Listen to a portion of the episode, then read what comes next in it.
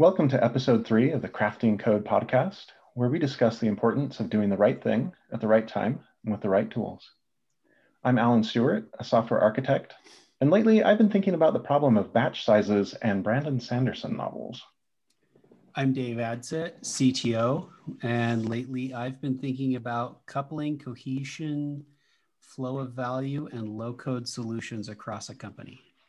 Uh, I'm Matt Baker. I'm pretty sure I work in software. Some days I'm not sure. Uh, lately, I've been thinking about the Kafka Wire protocol and using fast feedback loops to uh, engineer a game I've been playing called Rocket League. So, our title, episode title for today, is uh, Two Conversations Pass in the Night. We're going to be talking about communication and how communication relates to crafting code. Um, as we look at the software craftsmanship manifesto, it definitely talks about some things that require communication. Well crafted software, right? The code itself can communicate something. Uh, we want to work in a community of professionals and have productive partnerships. All of these things require some communication, but it's not always as simple as we wish it were, uh, hence the title. So we're going to kick things off by talking about writing code for humans. So if we want to write some code, a lot of the time, especially when we're first learning how to code, it's all about syntax. It's all about getting the computer to do what we want. And so we tend to think about code as communicating with the machine, getting the machine to do what we want it to do. But why would we want to communicate with humans through code? Yeah, it's an interesting question. My um, my mind immediately went to a place that's not necessarily the question you were asking, but um,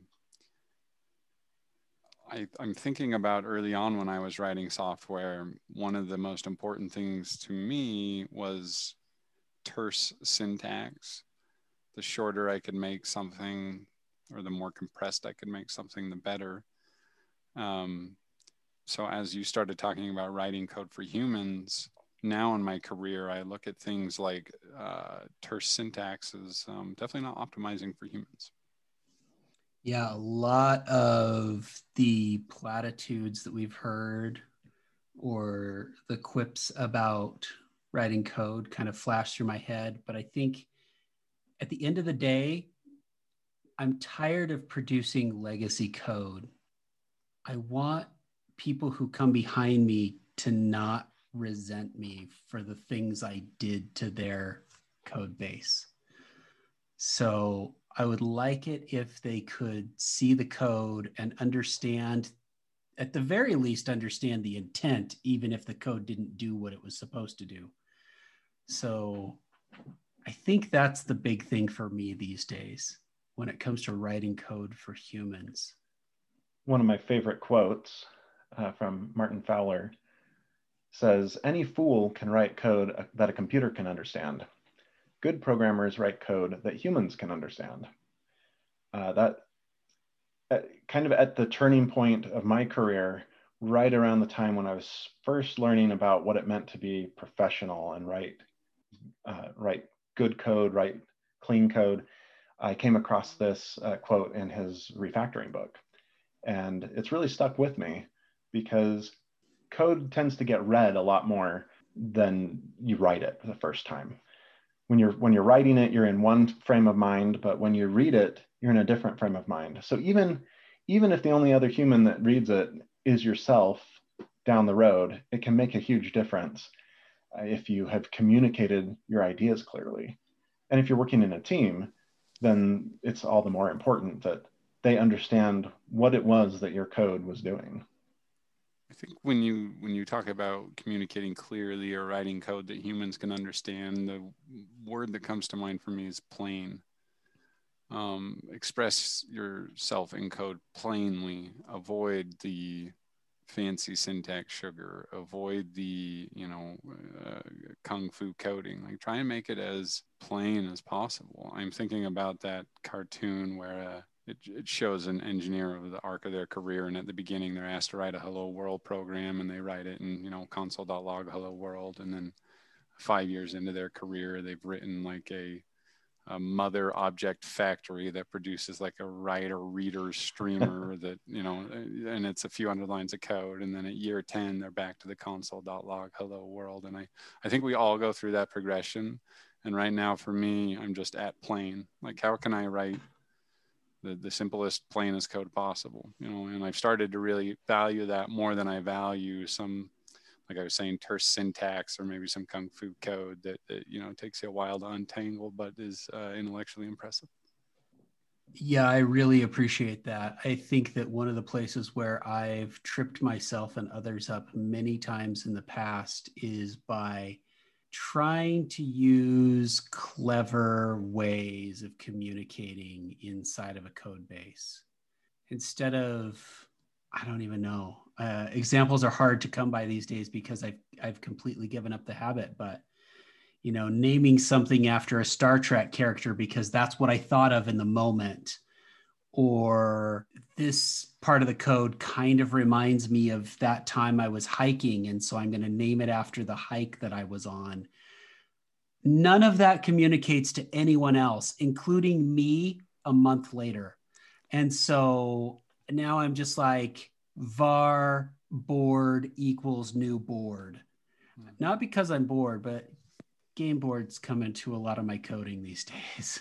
Well, I, I think you could say also var, uh, you know, file reader equals new reader or var like um, HTTP response from payment API.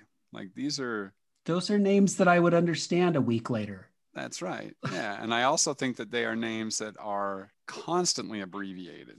Like, I, I, don't know exactly how to categorize those, but depending on the code base you're looking in, you might see like one or two letter variables holding those, or like R for response. And, you know, I, I uh, going back to that plain thing, I definitely appreciate a code base where they've, uh, they don't care about being a little verbose if it means that they can communicate better. Well, it all gets compiled out anyway, right? Like, yeah the computer doesn't care what you name the variables anymore. And if you're using any kind of modern tooling, the tooling is going to help you type the long variable name in the context where it's relevant. And again, even if you do have to spend some extra keystrokes because you added some additional letters, some additional context, it's going to be worth it because you're going to read that a lot more. And, and the more that your tooling helps you, the more that you can focus in on what is it that I'm trying to accomplish with this code rather than some kind of Hungarian notation of the types of all of my variables and how many, you know, bytes of memory they've all allocated and you know all this other stuff which, you know, was important at one time, especially when we didn't have the tooling. But with what we have now, we can really focus on the domain of the problem rather than anything else. And and that's hard enough. Right? There, there's the, the famous uh, Phil Karlton quote there are only two hard things in computer science cache invalidation and naming things. And I, I found that to be so true. Like there will be times where I'm just like, okay, here I'm I'm writing this code and I know what I want it to do, but I don't know what it's called. What even is this thing that I'm creating? What what do you do in those moments? What do you do? Oh, that's a good question. Because I was gonna say, you know, why is it? Why is it so hard sometimes to name things?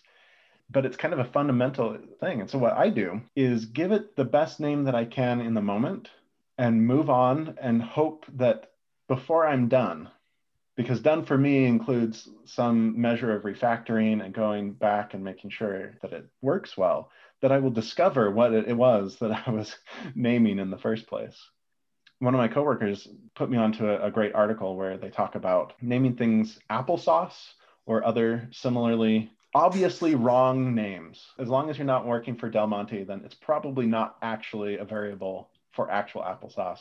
And that's a clue to other people. Okay, this is wrong and broken. Please figure out what this really is and, and fix it. This code is not yet done. I uh, I've even named variables like I seriously can't be bothered right now. Like, and you just like I can't think about this. Right I'll come back, but for the same reason, like that that'll catch my eye at some point. yeah, in in the way that I or A or R won't. Exactly. You know, you put a single character as the variable name, and you might think that you meant it. or you just gloss over it, right? Because Yeah. It was just that one character, and I, it was probably like an index or something. Uh, X, it was probably just like uh, you know a lambda expression, and who who even cares? Until it turns out that you did actually care. Yeah, I'm to the point now where I I hesitate to even use I, the variable name I in for loops. Where I I think if there's one place in computer science, or at least in computer programming, where a single letter variable is acceptable, it's a for loop. Uh, but even there, I'm I'm pulling back on that and saying I should be able to say what I'm looping over, even if it is index. You know. Mhm. Mhm. I I have done some of the mathematical coding where it felt like the most correct domain language for the solution was to use the characters that, from the way the problem is written by the experts. And a lot of times it's very simplified. On the other hand, I don't know how to type a theta on my standard ASCII keyboard. So sometimes I don't do that either.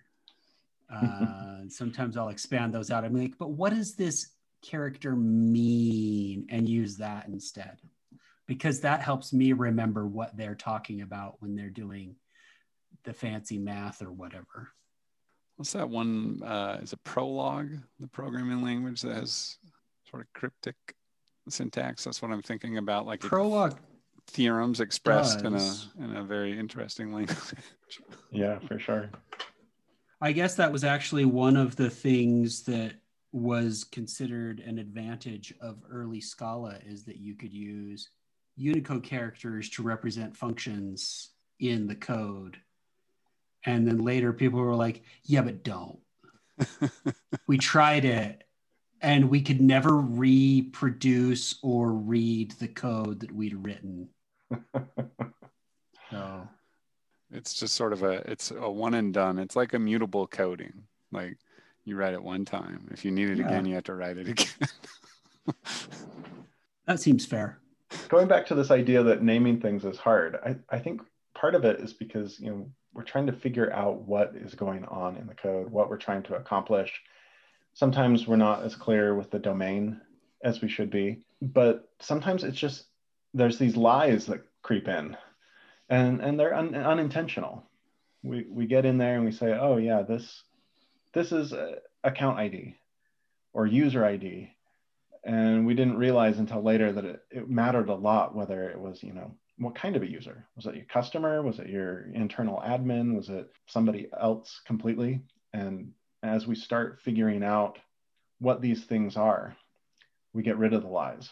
Uh, another one of the really big lies i think are um, side effects. Mm.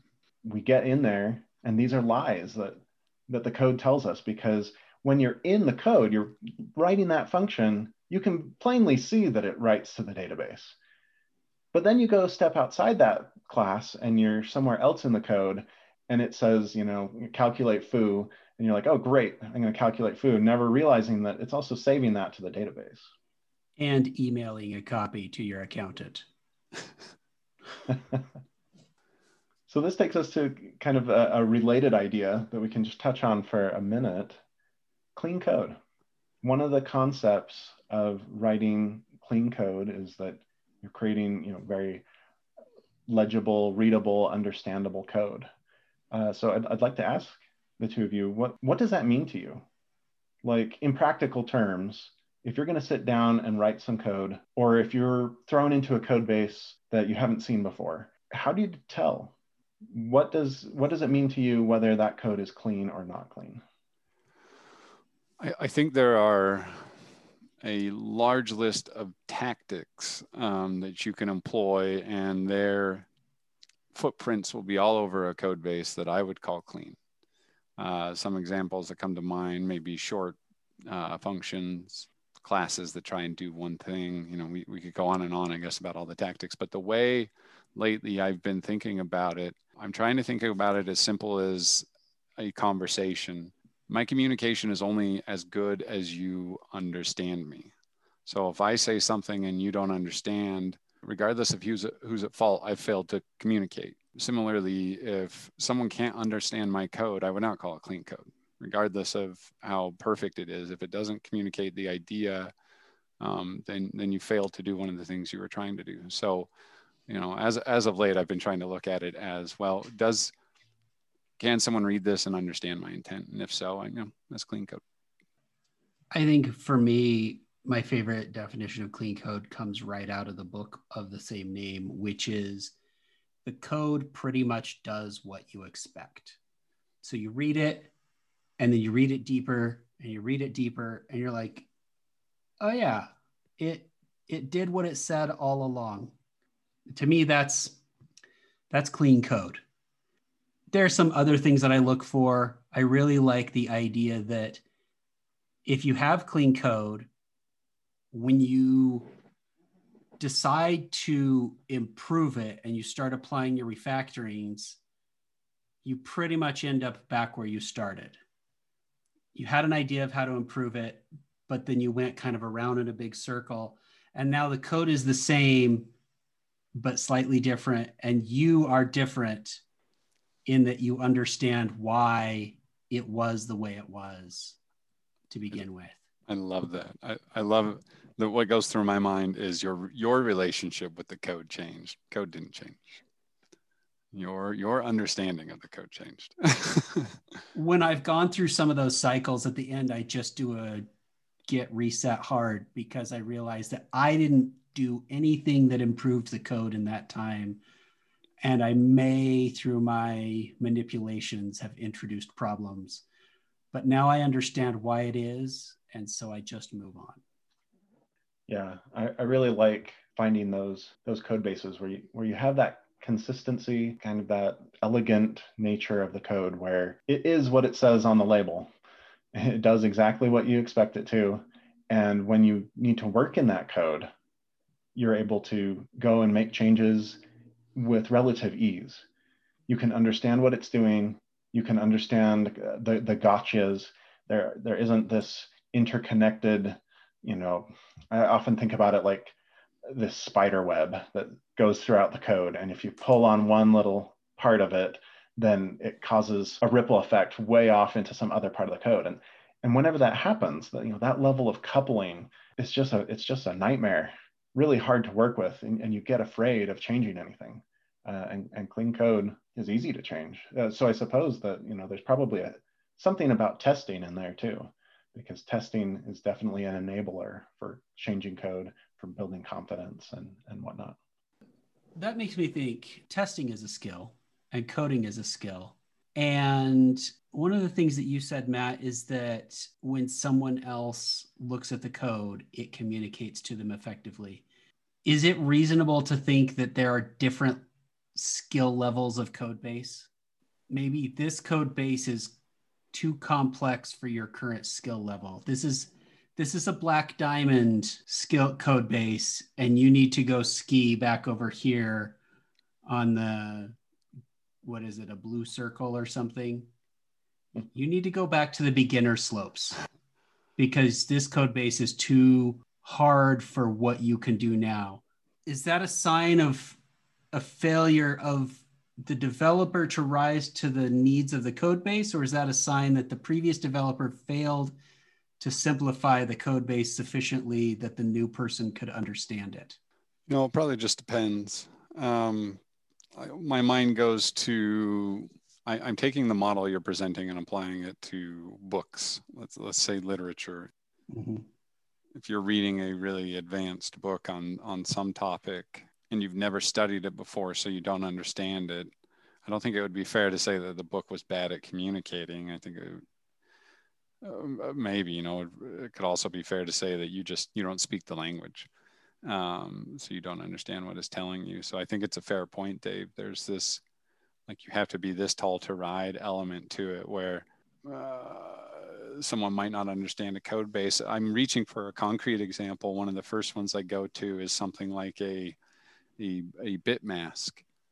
I don't think that you know a novice engineer is going to be able to understand why you're what a bit mask is and how it's serving a particular code base, or at least that's been my experience. Um, and I, I, was one of those people.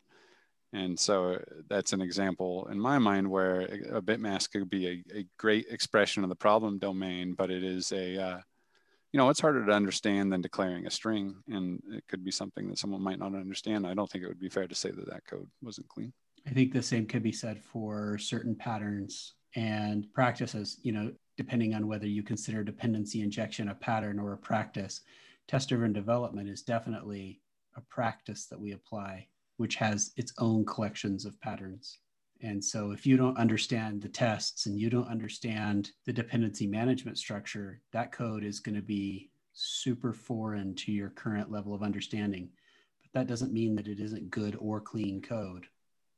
Yeah, it makes me think that there's probably often a happy middle ground for, for most applications. Um, you know, there's going to be some parts of the domain that are more tricky, or there's going to be some parts uh, of the code base, like just some architectural decisions that were made. Like this is how we do the dependency injection, or we always put our tests over here. Just e- even even certain patterns, like oh, we use workflows and re- and repositories, and in this part of the code we use a strategy pattern. And I think if you do a good job of communicating that, it, it can be kind of like those signs on on your ski slope there, Dave, where you say, yeah, this part of the code base is Black Diamond. So we're putting up a big sign and telling you, beware. Here there be dragons. This is the place to be careful. But I think it's more fair to say that m- most of the time, software projects are more like the entire ski resort than a single run. And when you get there, you know, maybe even if you're an experienced skier, you know, maybe it's best that you warm up a little bit on the slopes maybe don't tackle the quadruple black diamond, whatever. I don't ski clearly. Difficult slope. backflips.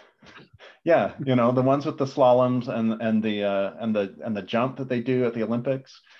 Maybe that's not where you should start, even as an expert skier when you're first coming to the resort. And if you're very first coming to a code base, the code base might be clean. And, and one of the ways you can tell is you can say, okay, this is where I can warm up these are the signposts that let me know what's up in the different parts of the code base.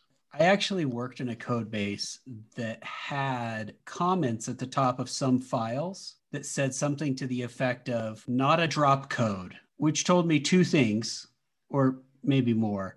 First, this code was important enough that you should never try to work on it when you had been drinking, which told me that one of my coworkers sometimes worked on the code while he was drinking, which was in and of itself interesting.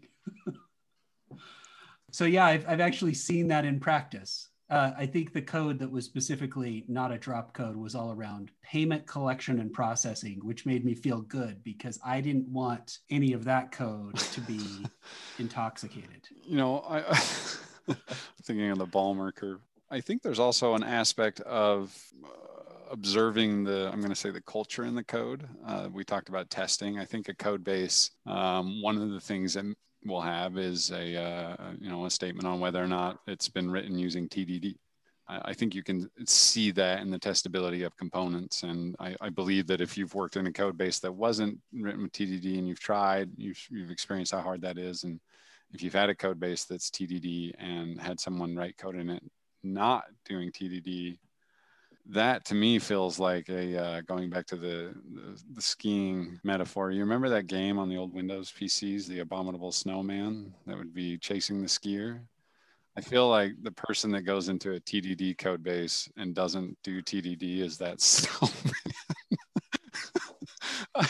but but I I uh, I just I, uh, I, let's just keep the ski metaphor going, I guess. Um, no, but what I want to say is sometimes a code base and the way it is written should change the way you might approach a problem in cases like with TDD. If you don't do TDD, but the code base does, you should do TDD. Uh, similarly, if if the code has a comment above every file describing the file, maybe you should consider including that comment for the file, even if you're, you know, uh, vehemently anti-comments, because there, there's something to be said for consistency when we talk about clean code. It makes it a lot easier to write that regex that cleans all those comments out of the entire code base. you would have never done anything like that. Dave. I have never done anything like that. as far as Biggest anyone commit ever. can prove. So, as we've been talking, we've been touching on an, a related topic of communicating with other people, right? So, we've been focused on like how does that look in code, but the importance is is communicating with other people. Uh, maybe it's our future self, but more often it's you know, people within your team, within your business. If we are talking past each other, if we're not connecting, it really makes it hard to get anything done. It makes it really easy within your code project for people to come in and today I make one change and then Matt, you make a change the next day that kind of undoes something that I did. And then Dave comes along and just deletes the whole file because his regex was wrong. And, you know, and we're, we're all having these kind of competing things because we're either not communicating or not communicating well enough that we're understanding each other. I think there's lots of ways in which communicating shows up in writing software. One of the ones that's sticking out to me right now is engineer to engineer. I know when I've been in mobs and pairs, if you've if you have people that are very ideologically opposed, you can kind of reach stalemate sometimes about no, we have to use Angular, we have to use React, or we have to use X pattern, and we have to use Y pattern. And um, one of the things that's sticking out to me right now is the ability to navigate those conversations. Uh, if you can't, you can end up with a you know code base that's a bit schizophrenic, where you see both people trying to shoehorn in their their pattern. God forbid they're doing like they're coding independently and just racing one another. You know, even if they're coding together, I think you can see maybe disagreements that engineers are having. Yeah. Yeah, I I think that this is actually one of the hardest things is because we have this habit in our industry of talking about engineering and the business engineering is very much part of the business. Without engineering, Oh, a lot of our businesses would not exist. and without the... well, but I'm going to say the reverse too. Without the people doing marketing and sales and accounting and HR, most of what we build as engineers would be pointless Good point. in a business context. So we are all in the business, but one of the things that I've seen a lot is just there's some kind of impedance mismatch between the people writing code and the people not writing code. We talk about the world in a different way, we use the same words with different definitions. Just communication is very challenging across that divide in particular. So much so that we've created a job in our industry, the product manager, who is supposed to translate somehow from business ease to programmer's ease and back and forth across those two languages. And I think that that creates one of the big challenges that we see, right? Is that we we are not speaking the same language with one another in a lot of cases one of the guys that I used to work with was into meditation and mindfulness and thinking about what he could do at any moment to fix a problem. And he told me once that the problem with communicating with another person is that it has to go through four phases there's what you think, and then there's the outbound filter that your thoughts get translated through into language and then the person who hears you parses that language through their own set of filters and that creates a thought in their head. And very often maybe every time what you had in your head and what they have in their head don't match. And so that is where we have that's where communication has to be robust enough that we are aligned around what we're doing even if what's in my head and what's in your head don't actually perfectly match. And I think there's some tricks, some tips and tricks you can use to navigate some of that. One comes to mind from Linda Rising. Um, I don't know if she came up with this or she just passed it along in a talk, but she spoke about uh, when you have two te- two people in the situation like what you just described, Dave. One tactic you can use to ensure if, uh, successful communication is to have you know person a say back to person b what they hear person b saying until person b is satisfied that they understand and then you can flip and do do the reverse Yeah. Not too similar from like, or not too different from like the way maybe our TCP protocols work. You know, did you hear me? Did, Mhm. Tell me what you heard. Okay, yes, that's right. You know, and, and just sit and do that Mm-hmm. constant exchange. yeah the that active listening and replay and it's more time consuming communicating effectively is more time consuming than just firing off a sentence and walking out of the room. And assuming that the people who were you left behind will definitely understand what you did and what you what you said and what you meant and build the thing that you intended as opposed to ignoring you and going back to what they were doing anyway. So I think a lot of this comes back to the idea from domain driven design of the ubiquitous language, which is to take the language that you speak and put it in the code, and take the language that the engineering team speaks and align it with the language that the people who are not in the engineering team speak. So do, you mean that literally, Dave? Like if my engineer said, or excuse me, if someone in sales said, I just sold the the blue component, I, I can't think of a better name. Uh, you would expect the code to say blue component, and that example you would expect to be pervasive in the code. Yes, I would expect. So, language is something that evolves, and it's not something that is, with a couple of notable exceptions, it's not something created by a person and then distributed. Language evolves as it is used. And so, as I'm talking to the salesperson about the blue component, I would expect us to come to an understanding that makes sense from a technical perspective and from a sales perspective, and ideally also from a marketing and accounting perspective as well. But at the very least, at the very least, I want my product manager and my engineers talking the same language. Yeah. I would like to see that beyond the team, but that's not always possible or reasonable. Uh, sometimes you're so disconnected from different parts of your organization that you, A, it's irrelevant, and B, you don't have any opportunity to coalesce around a language.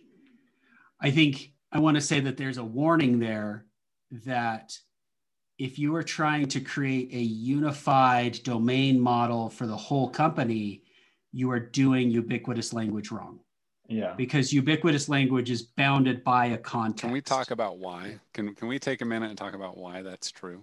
Like Yeah. Oh, definitely. I, I was just getting to this too, right? Because this is where the other really useful thing out of domain driven design, the bounded context, really comes in and shines. First of all, no one has ever successfully shipped an enterprise data model. And if they said they did, it's because they didn't know how much code existed that ignored the enterprise architects in their ivory tower. Dave, will you state your phone number so people that want to prove you wrong can text you? You know what? they could, but I won't believe them because I've worked at all of those places that said they had it and I was in the code and I knew it was a lie. I will only state my phone number if they state their phone number so that the people who actually work on those systems can call and tell me that I was right. I think they just look it up in the uh, in the person record because every person will have a phone number at all times in the unified model. Clever. Well, a collection of phone numbers with types. Oh, for sure. right? So, I mean, and a lot of that talks to what is clean code? It's code that does what you expect and it doesn't have a bunch of extra nonsense. And a lot of these enterprise data models and company wide unified modeling schemes suffer from that. They're not focused on the problem at hand, the solution we're delivering for it, and they're not focused on the people building that pro- uh, building that solution for that problem and delivering it to users. Yeah, I agree. So if you take, let's take the extreme here, um, one, you know, enterprise data model for the whole company. It sounds like we all agree that's a bad idea. And a way to approach solving it is a bounded context, or, or you create a series of boundaries in the system, and that does something. So I'm wondering if we can, like, uh, talk about what what's actually happening, because I don't disagree that introducing bounded context is is the correct solution to, uh, you know, avoid the enterprise data model. But uh, uh, you know, I want to talk about why. I think it comes down to the context part of it because language exists within a context. At least in English, there are so many overloads for pretty much everything you say. You can't hardly speak a sentence without offending somebody because there's an overload of one of the words that you use that was you know very you know triggering for somebody. And yet somehow we have to to move on. And there are definitions. I have a good friend that i would talk with at length on many occasions where he would write like a blog post or something and ask me to review it. And i would review it and i'd say okay this is what you wrote but i think this is what you meant. He's like oh yeah. Well if you look up the definition for that word definition three or four or seven is the one that he was thinking of. And i was like yeah but i'm not sure everybody's going to be thinking about it that way. Yeah. So you got to have that context. Just i mean and that's just kind of for spoken language in general having that context. And if, if you're solving a specific problem if you're in code where the code is very exacting it's very technical you need to be able to express things in that context um, which might mean that for you something as simple as a user you know it might have many different manifestations or or your product blue that's going to mean something different to different parts. You know shipping they care about well product blue means that it's going to weigh 16 pounds and we have to pay this much in shipping.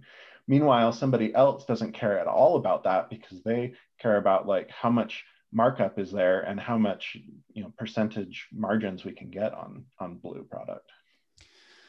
Yeah i, I am thinking about a an example um, and i'm going to try this out and it makes sense in my head. Let's uh, but i think what dave said about all the filters being true. So let's let's see how it goes. You know if you have a store that sells baseball bats um, and you write software for that you're going to have something in there called a bat probably uh, and and it's a baseball bat. It makes sense if you also tried to open maybe a sister company using the same software that sold, I don't know, creatures that fly in the night, uh, you're going to have bat in there as well. And it's sure not going to be a wood thing that hits balls anymore. And so you're going to have to clarify uh, because you chose to combine two disparate domains with one piece of software you now have an overload of bat and, and it's really just a side effect of combining two domains that probably didn't have any, any business going together anyway so coming back to the, en- the enterprise data model i wonder if one of the reasons it suffers is you're just unnecessarily polluting domains. You're just saying you can all go together and not not maybe paying homage to the fact that introducing one domain into another affects them both. And one of the things it can do is overload overload terms and introduce complexity that you then have to solve. And so when we bound we're saying there's a fixed set of things in here that cohesion is uh, in the domain is pulling together and uh, we're gonna we're gonna let that just exist on its own. And some other ones will develop and we'll let those exist on their own and we will very gingerly integrate them you know only where we absolutely need to. Yeah especially for the shipping department who doesn't want to have to try to stuff flying mammals inside of a tube So obviously, the solution there is to create a unit of inventory.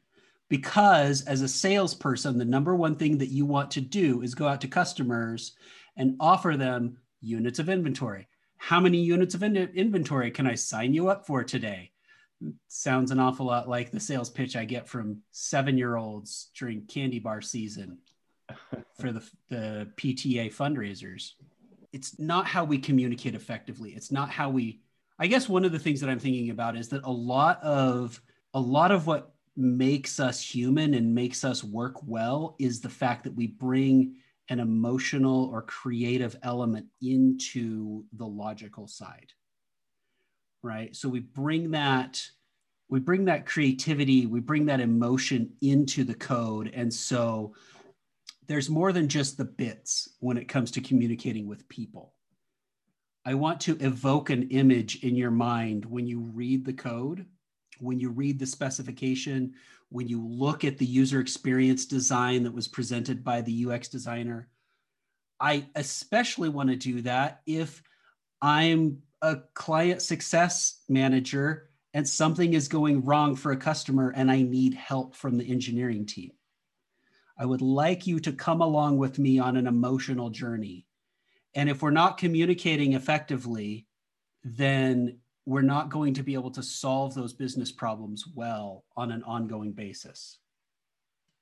I think a lot of that comes back to the idea of terminology. There's a, a, there's a lot of specific terminology that we are that we use in different fields we have a bunch of things in engineering that we use. Like earlier, Matt was talking about a bit mask. And it would not surprise me if a large number of the engineers who hear you say that don't know what you're talking about. But it would surprise me greatly if anybody outside of engineering knew what a bit mask is. Agreed. Terminology can also be the flip side of the coin is that it can be a huge enabler. Mm-hmm. Right? We talk about the problems that happen when you're not communicating, right? If you're if you're saying the same words but they're meaning different things or everybody has a different name for the same thing, then it's really hard to know what anybody's talking about and to communicate clearly and, and solve that business problem. But that flip side is that when you do know the terminology, you can go a lot faster. So I'm thinking about uh, some of the times when I've done pair programming with you, Dave. We can talk because we have worked together for a really long time. We can talk in a lot of shorthand and just say, oh, I want to do something kind of like this. And we use a couple terms and we know, or at least apparently we know what each other is saying because we, we seem to be pretty happy with the result that comes out. And You can move really quickly with that. Yeah. I really like pair and mob programming for this because down at the code level, that gets you thinking about how do I talk about this thing? For a long time as a coder, I just wrote code solo and I learned a bunch of patterns and I learned some things but I didn't know how to talk about them. In my brain, I knew what the syntax was and how to express it in code, but I couldn't tell somebody, you know, what, what's the difference between a parameter and a field? What do you mean by injection? There's these terms that we can use, and once people are on the same page, once the once we've had the opportunity to talk about code and learn how to express ourselves well, then suddenly we can go really fast because it's not well, do you mean something like this? Or do you mean something like that? Or you say something and they start typing in the code and you're like, no, no, no, that's not what I meant. In the worst cases, you devolve into, no, no, what I mean is private class foo, and you're telling them exactly what to type, which is, is very inefficient. Yeah, I like that a lot. There's, I can think of a lot of times where you and I have just talked about a handful of patterns that we intend to tie together and it represents a whole day's worth of coding to test drive it out properly and ensure that it covers all of the things that we wanted. But the design session was, I think we should tie this pattern to that pattern to that pattern. And you would say, no, but this pattern instead of that one. I'm like, oh, yeah, that makes sense. Right. But that only comes because of time spent learning the specialized language of software development time spent working together to understand and building, bringing our own knowledge of patterns and practices, and then applying it by saying, I know this software pattern. I want to use this this way. And you say, well, I've heard that software pattern is like this. And and then we come to a mutual understanding of the pattern and then we can use the pattern to talk about it the thing together absolutely and that applies not just for writing code but the same things i feel like apply at the business level where we are talking with other departments, where we are figuring out what is it that we should build, what is our company strategy. When you're on the same page with the ubiquitous language, you're talking about the same things in the same way. And you're understanding when you mean the bat that is a living mammal versus the wooden stick, then you go really fast. I think that if you pair mob with someone or a set of someone's enough, you can get to the point where you can say things like, do the thing and they'll know what you mean like they'll they'll be able to anticipate where you're going and they know and and you can really cruise like like you're, you're both talking about at that point then it's uh, just a matter of how fast can you get the keys out of the keyboard those are very uh, cool moments in programming when you get to that point with someone and in case anybody thinks that do the thing is an exaggeration, no, you can literally say do the thing. Yeah. No, like we did in that one the other day. and then they they oh yeah. And then they write the code exactly what you intended for them to write. And it looks like magic to anybody outside of group. Someone did tell me to hurry and make fewer typos today while while coding in front of a group. And i wasn't sure how i could do both at the same time. Or even either alone. Well, to be fair, you were the one setting a two minute timer every time that you Oh. committed Yes. some code. Well, there were there were good. constraints. There were constraints to be f- yeah, to be honest. We're gonna have to do an episode about one to be tuned into later. We'll have to do an episode about um, interesting programming practices like two minute or five minute increments. There's some fun things there. Yeah. And why every programmer should know the rules to Conway's game of life. Also, as an example of poor communication, if you introduce an activity to a mixed group of engineers and not engineers, and you refer to game of life, the engineers may, in fact, picture Conway's game of life, and the not engineers may, in fact, picture a board game in a white box with little cars and people that drive. And you will have several minutes of confusion trying to understand what the other person is talking about when they say we should definitely go to college and you, and the engineers say we already went. Another area where I feel like clear communication and not talking past each other is super important is with the times where, as technologists, we say yes or no, or worst of all, give an estimation. Because these are opportunities for a lot of talking at cross purposes. If you say, you know, yes, this is possible, did the person interpret that as, okay, we're going to do it? if you give an estimation, is that a promise? Oh, well, you said it would only take, you know, about two days worth of work. And two days later, they come back and like, hey, why have you missed the deadline?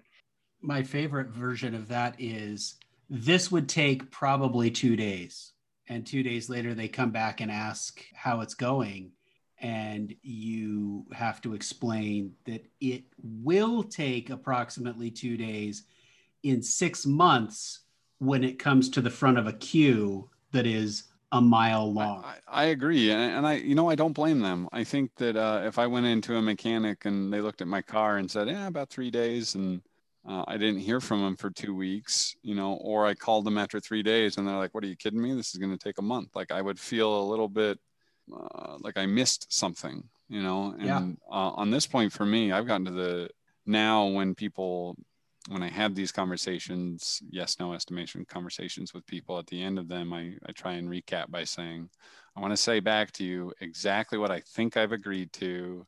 Is it this? Is this what you understand? You know, and then I get a yes or no from them because these things, if you don't, you just, there's all these unmet expectations that are going back to Alan's comment earlier, they're side effects maybe of the conversation.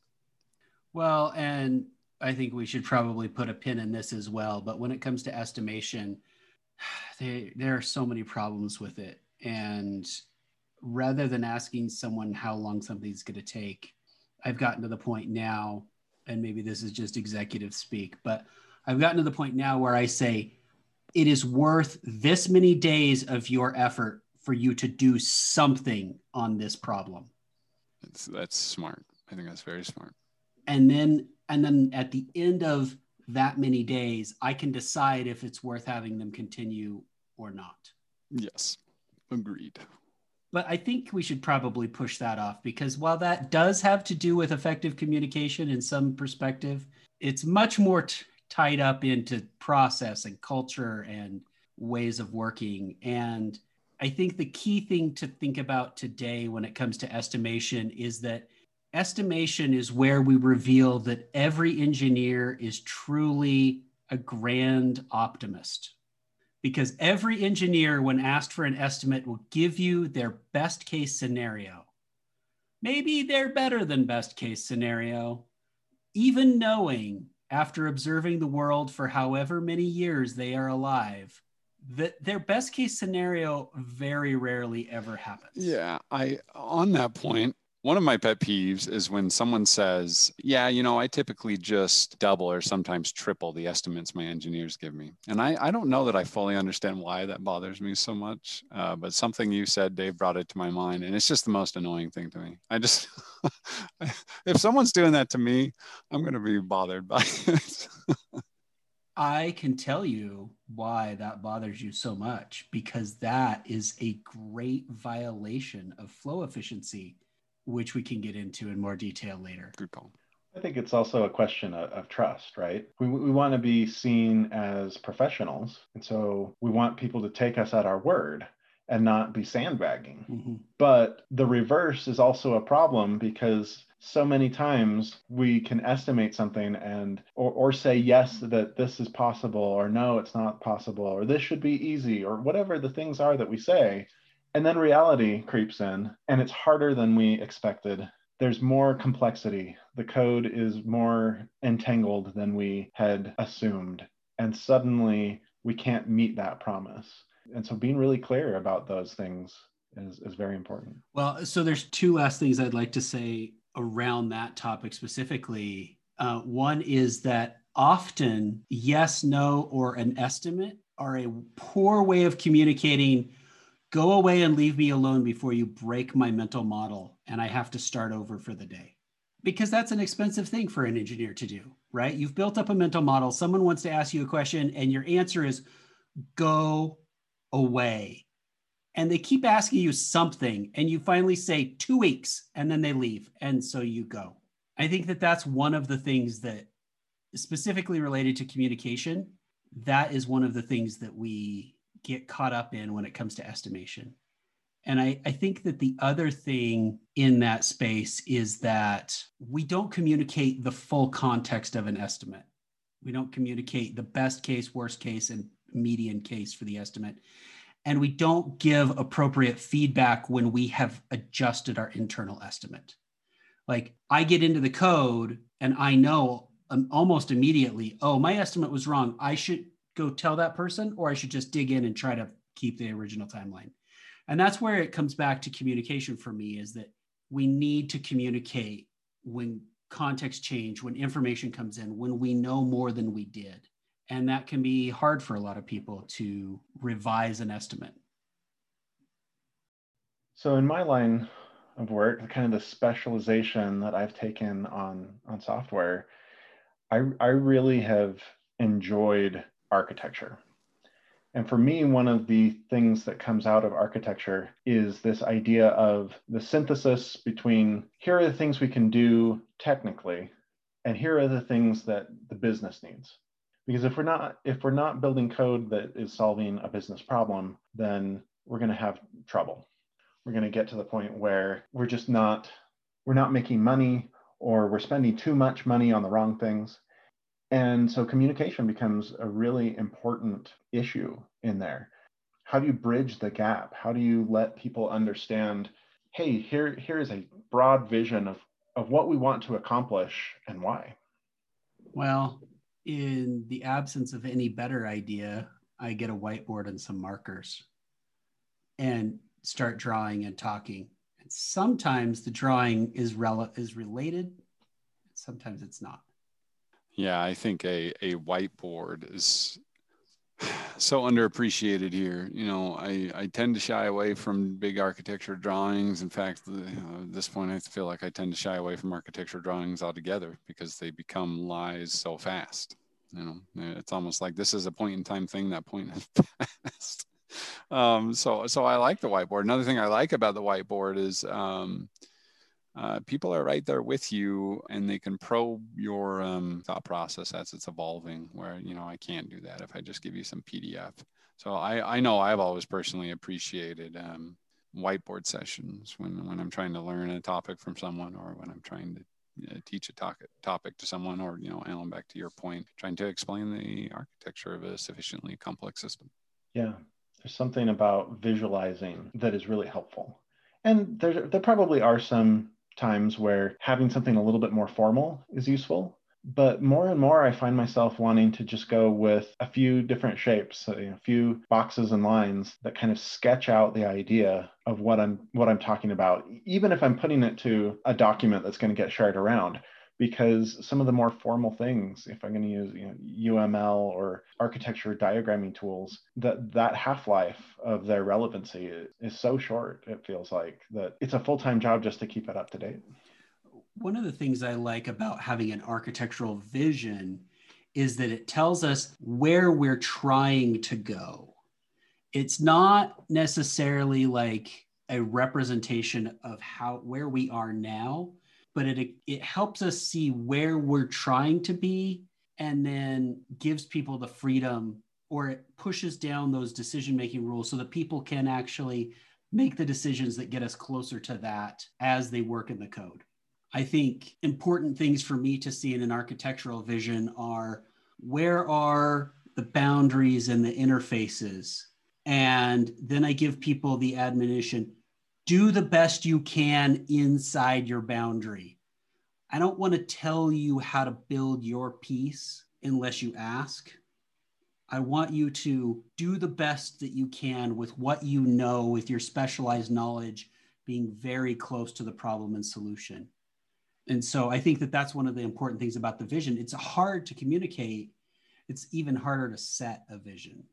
Going along with that, I think that there's a lot of room for communicating through exercises or demonstrations, mm-hmm. especially the hands on type of things, where I mean, we know we're learning as as people, educational models are improving and, and whatnot, that people are going to learn a lot better if they do something hands on if they can try it out, if they can give it a go themselves rather than you know having the professor at the lecture hall telling them about well if you were to do this this is what would happen that that just doesn't stick and so if you can find exercises that you do there's one that sticks in my mind an exercise that i did one time where we were learning how to use a message broker we were using RabbitMQ, and there was this exercise that was set up. There are many ways that you can do message brokering, and this is the pattern that our company has chosen. Here is an exercise for ordering pizzas or something like that, and just watching messages go through the flow of different parts of the system.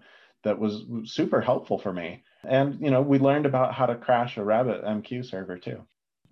I think that one of the one of the great things about those exercises for communicating an idea is that you get the really fast feedback. And usually you've got exercises that are guided. And so you have a tutor who is watching and helping to correct and point you in the right direction when you are either making obvious mistakes or getting stuck or whatever in a way that we don't necessarily have in our regular daily work. I'm thinking about, you know, exercises to learn and pair coding jumps back out to me again. One of the things I love about pair programming is you can, while carrying out the, the duties of your job, you can have some fun with it. And one of the ways you can have fun with it is create a constraint where there's one person at the keyboard and they aren't allowed to think essentially. They're they're they just need to follow the direction of the other person in the pair. So that person forces the other person in the pair to articulate their ideas well enough that the, you know the, the smart keyboard can type for them. And when i think about exercises to learn uh, you know effective communication it's a, I think that's a great one with lots of tight little feedback loops.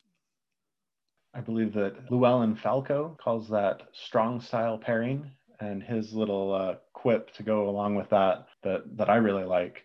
For an idea to go from your head into the computer it must go through someone else's hands. And that really speaks to communication. Yeah. because it's it's so easy to run away with the keyboard uh, especially when you're first learning how to pair program. It's just like oh i've got an idea. Give me the keyboard because i'm not going to actually express the idea. I'm just going to turn it straight into code.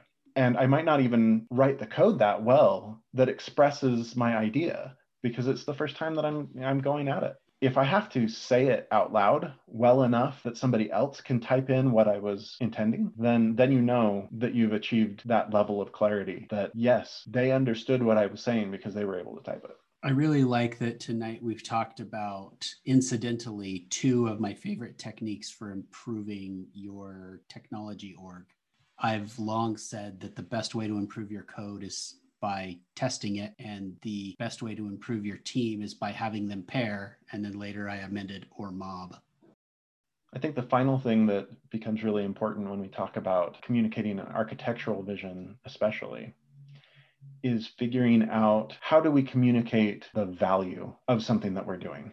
Because in the small, when any individual engineer is working on some piece of code, if they get the idea that they want to do something, you know, because it's cool, uh, we want to apply this pattern, uh, we want to use this new framework. We want to do uh, you know whatever other resume driven development concept is coming to their mind in the small it's usually not actually all that bad because it, it, takes time. There's there's an inertia required in order for that thing to either gain traction and take hold of a database or or a code base. But in the large that that can be much more difficult. You know a, a lot of times it's easy for us to say oh well we want to architecture and all the people are talking about the microservices, so we better start doing some of that. And we're not thinking about the problem. We're thinking about something else. We're thinking about some cool way or technology. We've got this real technology focus of what we're doing rather than a business focus of, of solving a problem.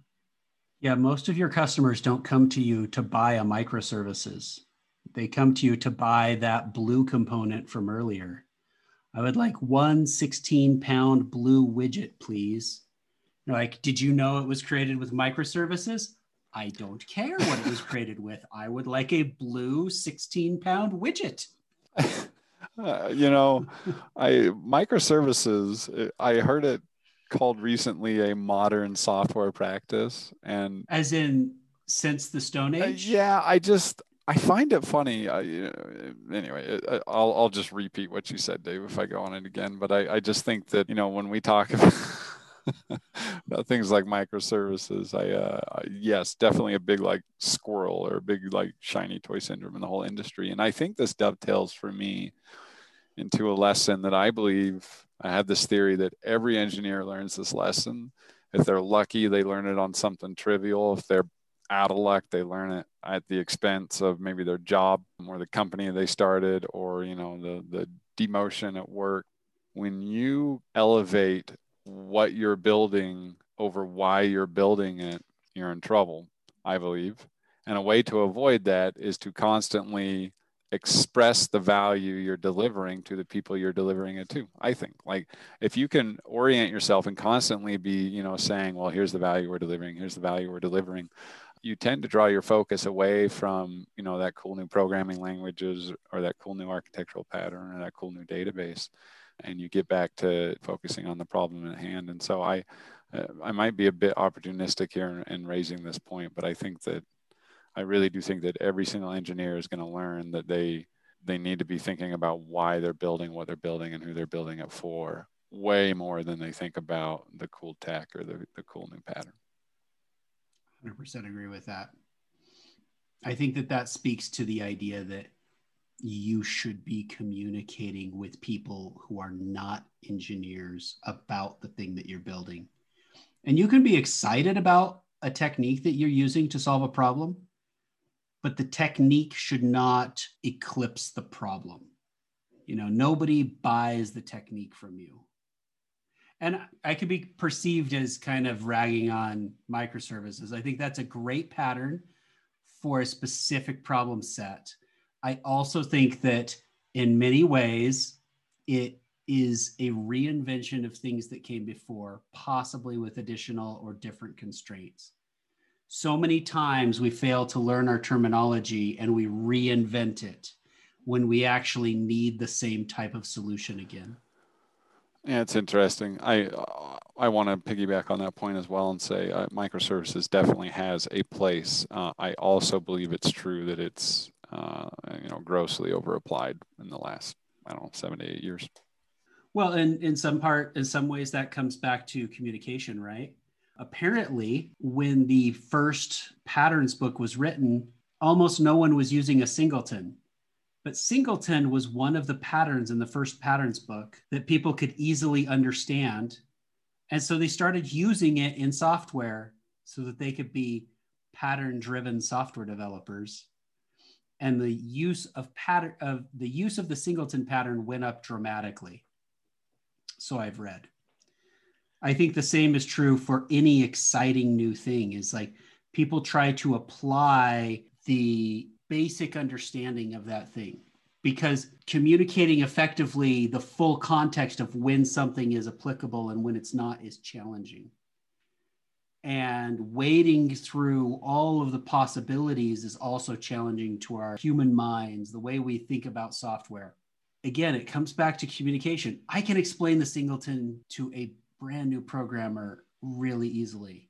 I can't necessarily explain the nuance of an event driven microservices architecture backed by a streaming data service with document data stores at the edges.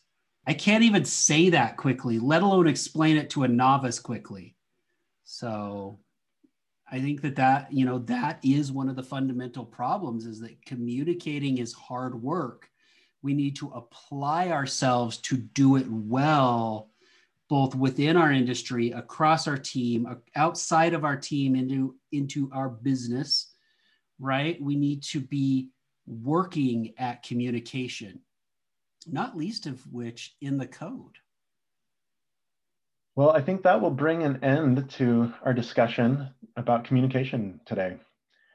Really important topic in the world of crafting code, of professionalism. And we're going to let this conversation pass into the night and recommend that all of our listeners join a community of professionals by attending a software crafters group or meetup near you. A lot of them are going virtual in the era of the coronavirus.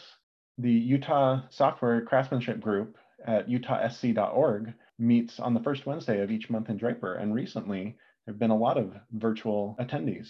Maybe we will see you there.